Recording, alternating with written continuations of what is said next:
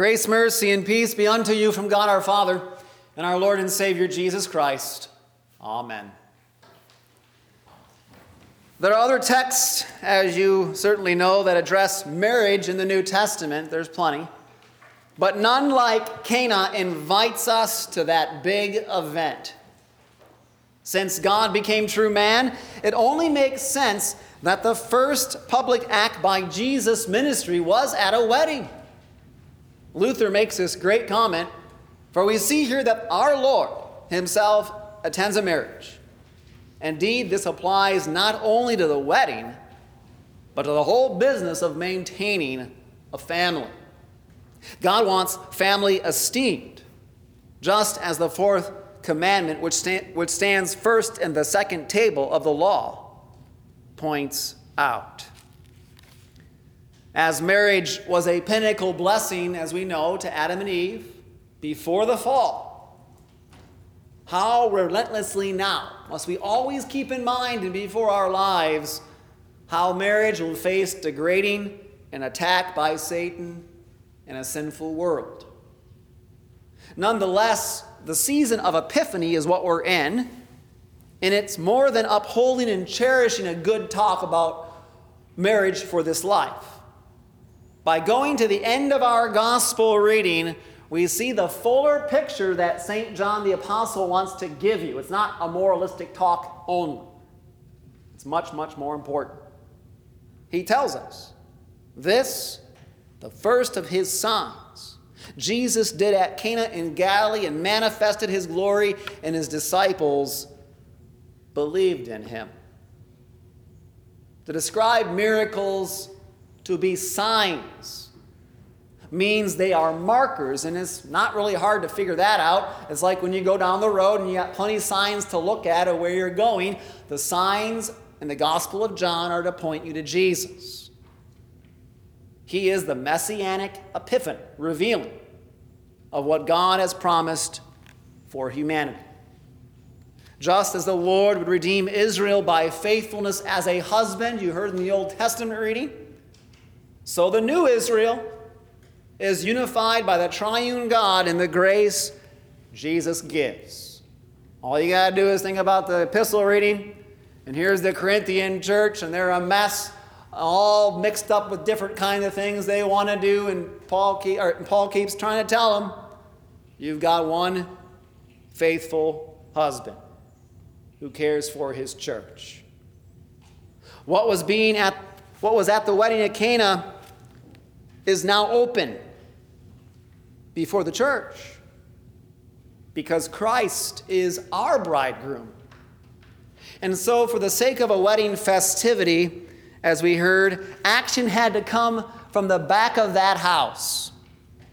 Jesus was invited to a wedding, but he was not there to outshine a newly married couple. Yes, he had been baptized into his public ministry. We celebrated that last week, and about, many figure, about three days later after that baptism, here he is at Cana. And he already had called some of his disciples to follow him. Jesus, though, arrived at this party with no intention or some glory-seeking Messiah idea to build up his ratings like politicians do when they go to events. That isn't what Jesus is doing. However, Mary, who was probably pretty involved in this wedding, many think there was a relative or some a friend at least going on here with this wedding, but she saw the present need. She had a grave concern that was going on, and it was lack of wine, and she knew where to go for the problem. The answer at first shows a distancing by Jesus, though, didn't it, toward his mom. And when he distanced that, when he does that kind of distancing, it isn't to put her down, but it is to proclaim something more, which means, above all, he was the Son of the Father from eternity. What do you want to do with me, woman? That's his divine nature speaking as, I am more than just a man.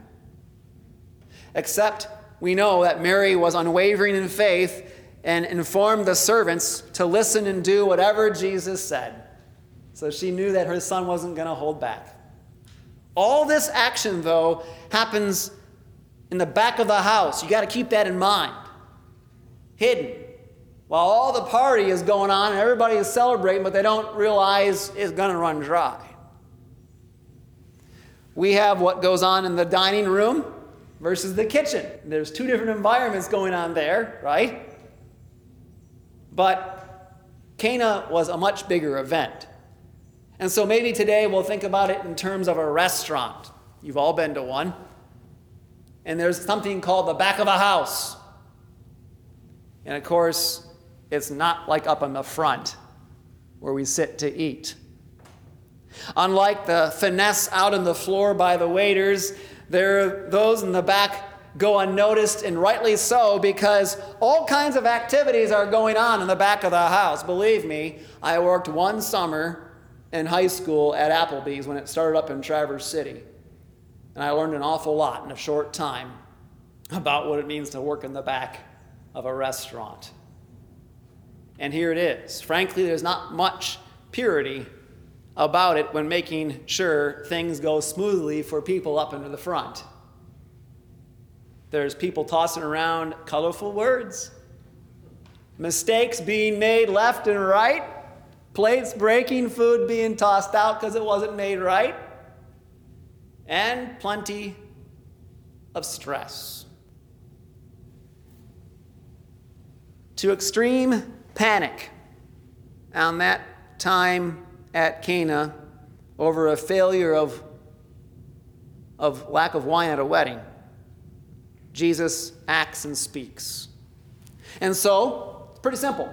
The purification jars were empty, and Jesus put, put them to good use. He's being practical. Servants did what they were told to do, but by the time the water came to the master of the house, he never tasted better wine. And he celebrated the generosity of the groom, who was probably shocked with the whole matter of saving the best for last. You know why, right? This broke the common practice of wisely using your resources. So the poor guy might have been seeing dollar signs over the whole matter of celebrating, because when people are drunk freely, you don't know what's going to happen and what they'll keep drinking. And so, in other words, he could see the dollar signs ranking up going, what's this going to cost? While everybody else, though, had wonderment over the wine, the servants in the back knew how it came from Jesus. And it showed him to be more than a man, showed him to be God. And so you have to hear it again. This is the first of his signs Jesus did at Cana in Galilee and manifested his glory. And his disciples believed in him. What was in the back of the house is now up front with Christ and his church. Marriage comes from God, but he also stepped into the life of marriage with his glory. And that's the big thing. Israel has a redeemer to her. And so you heard Isaiah said, for the Lord delights in you, and your land shall be. Understand the words of people who were exiled. They weren't in their land. They were going to be desolate, and they were going to feel abandoned. And the promise of Isaiah says, oh no, you have a faithful husband. You see, after Jesus entered his ministry by baptism, the mission of love, Christ, uh, for Christ came bound to those words he said. And that's what really should stick in your ears. My hour has not yet come. The hour was to be his sacrifice. And so by the blood spilt, he would redeem sinners to be a new Israel married to the glory of his cross. And so Saint Paul, in relation to family and husbands, has said, Christ loved the church and gave himself up for her. that he might sanctify her, having cleansed her by the washing of water with the word, so that he might present the church to himself in splendor, without spot or wrinkle or any such thing, that she might be holy and without blemish. Purification has exceeded stone jars that had nothing to give. The issue of Cana was more than filling up water to get a job done. If that's all you think was Jesus was saving a wedding party, you're missing the whole text. It's much bigger than just God providing for marriages. Everything for the Jews was tied to washing. They had to wash to even have a party, okay? Jesus, as God's Son, God shows how empty the law was with those purification jars. They had nothing left to give. He filled them up to the brim with his word, a grace-filled word of water that the law can never give. And it's this water now joined to baptism where Jesus pours out his death and resurrection to be a washing of faith in that gospel.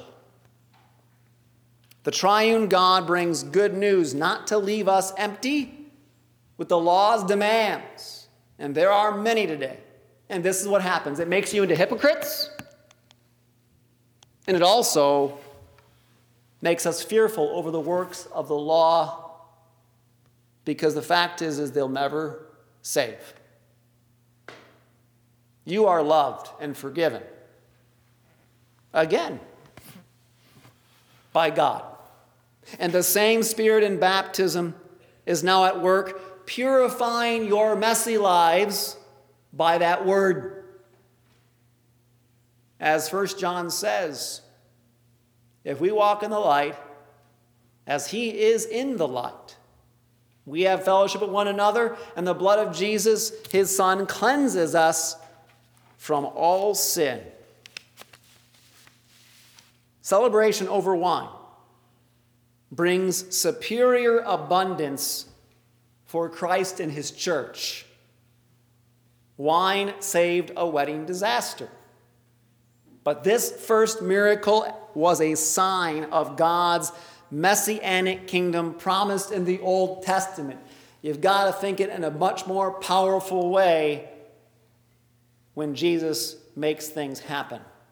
Wine was always about abundance and peace and enjoyment for God's people. A final enactment of what that would be fully and, and without end. A, a, a real celebrating.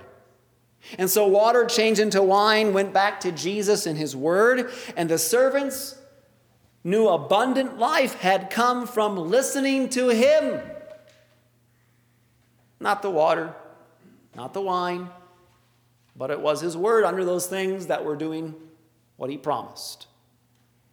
The new wine that now belongs to the church flows out from the blood of Jesus, his sacrifice, giving us every reason to celebrate at all times. And so we all come on from our lives and from our families, but it's the one family that Jesus has redeemed with the bride of his church that he keeps delivering his good news. You see, the last thing our Lord handed over to his disciples, who were his servants, before his cross, was bread and wine that he instituted at his supper. It has now become the wedding celebration of the church with Christ, giving an abundance of his kingdom before our lives. It keeps filling up. Yes, marriages with forgiveness to reconcile, because you really shouldn't come to communion if you can't forgive each other and you just want to go divorce. You need to talk with the pastor. You need to think about these things. You need to reconcile, because what flows through us from Jesus is good news, a celebration that he hasn't divorced your life. He wants to give you the best things that keep flowing all your life, to give you a celebration that has no end with all the saints in heaven. A defense of marriage is first to celebrate its value.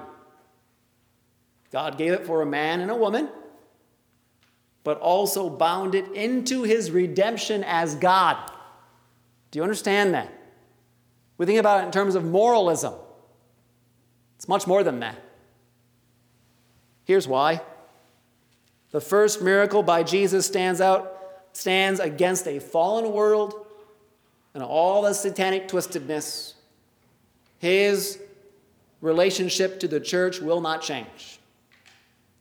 Even the best marriages still confess before the holy altar of God in those vows, till death do us part. One marriage remains forever. One that is a joyous celebration faithfully brought forth by Jesus.